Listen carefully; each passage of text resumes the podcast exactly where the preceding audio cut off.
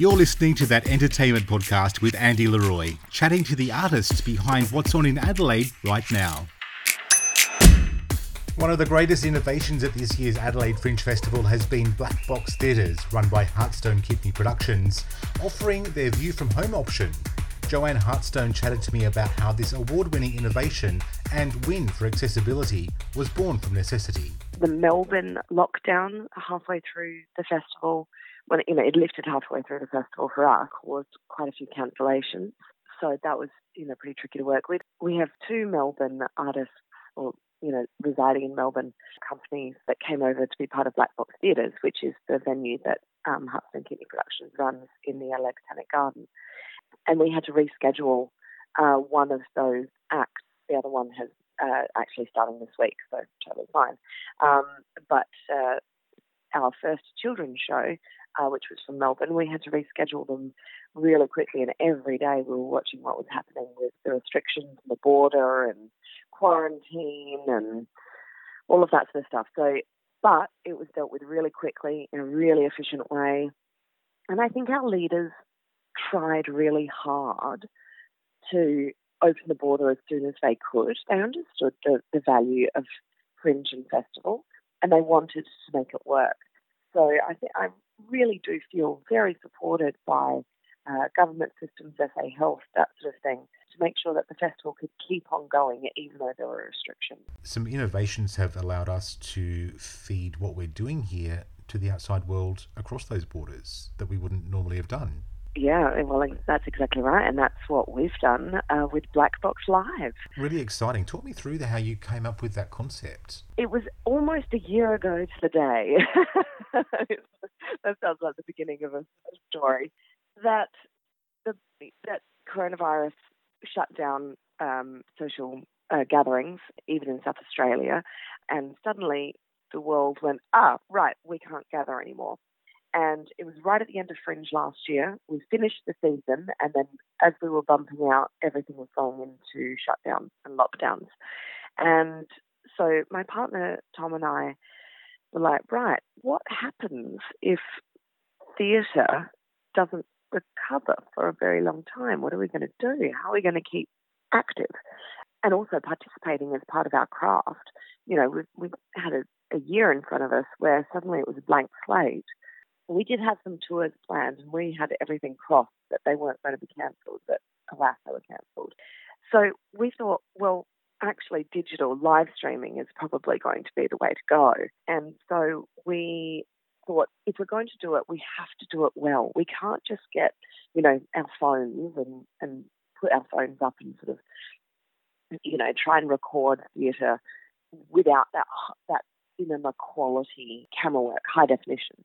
So we initially applied for a grant as part of like the COVID recovery thing, but we didn't get it.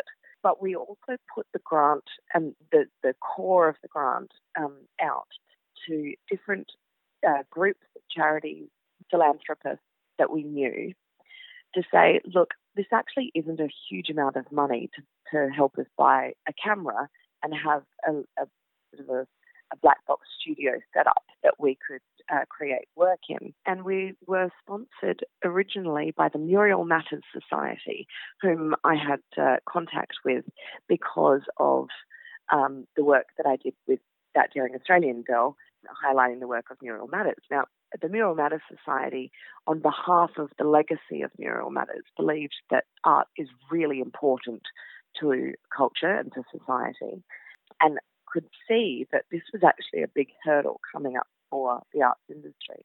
So they didn't give us all of the grant money that we had originally applied for, but they gave us enough to buy our first high-definition camera. Uh, it's a Blackmagic camera, so it's basically cinema-quality um, high-definition. And it's not just the camera, you know, you have to buy a lens, tripod, cable. I noticed also that you've got some vision switching happening in there as well. Yeah, well, this is the next step. So we played with that camera for a while, and uh, Tom has a media background, so he was really able to utilise all of the skills that he had originally learnt back at university. And so we started playing with that, and then we thought, actually, this this could work to do live theatre, but we need another camera. because we, we you need to have something. It couldn't be just be a static camera. That's what we were learning.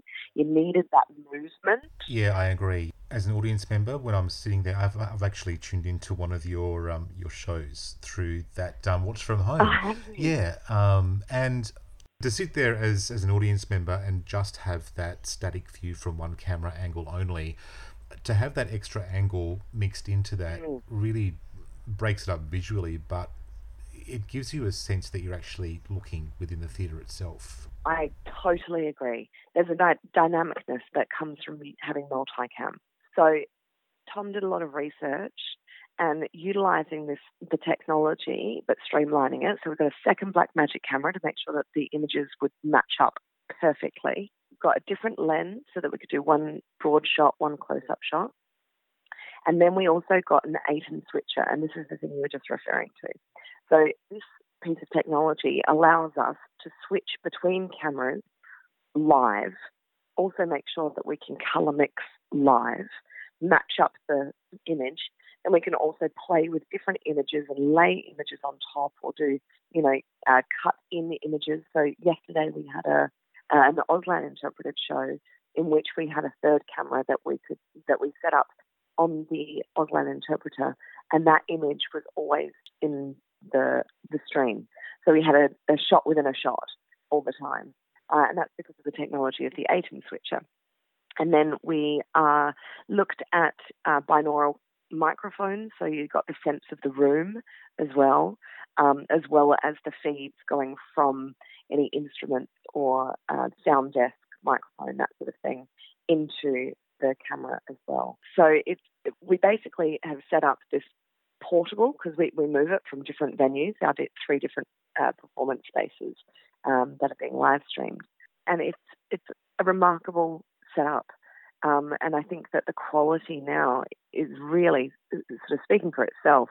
Um, people have responded saying they felt like they were in the room. Not just that, they had the best seat in the house.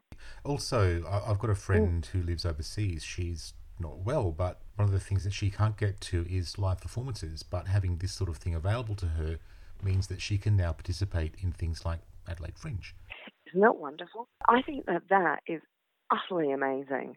And to, to increase accessibility, and in a t- global pandemic, to theatre or performing arts, music, dance, what have you, that is something to be very proud of, and it's something that Tom and I are certainly very proud of. I think it's why we won the John Chataway Award for Innovation last week. Congratulations. It's well deserved. Thank you. We're really, really proud of it because we did think that this would be an innovation.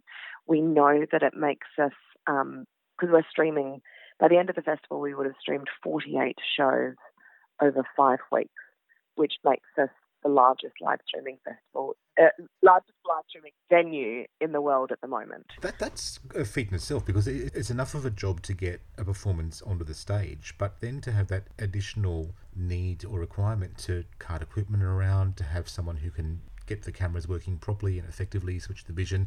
Have you had to engage more people to help with that aspect of it? Absolutely. We've got four crew. So we've also created jobs, which is amazing. And uh, they also attend technical rehearsals as well as the, the performances, obviously. Um, and the reason they, we send them along to the tech rehearsals is so that they can learn the show before they're live streaming it. They see it, they see the movement of the show, they understand what the lighting conditions are going to be, what the sound requirements are, so that it's well rehearsed um, before before it's being sent out there. So, and it really isn't a new art form in itself, you know, blending this live uh, live show with a digital um, representation. Um, and we've, we've got an amazing, amazing team. That Entertainment Podcast. Subscribe now on your favourite podcast service to hear more interviews about what's happening in Adelaide entertainment as it happens. Head to our website for more content, that entertainment podcast dot com dot a u, a Welcome Change Media production.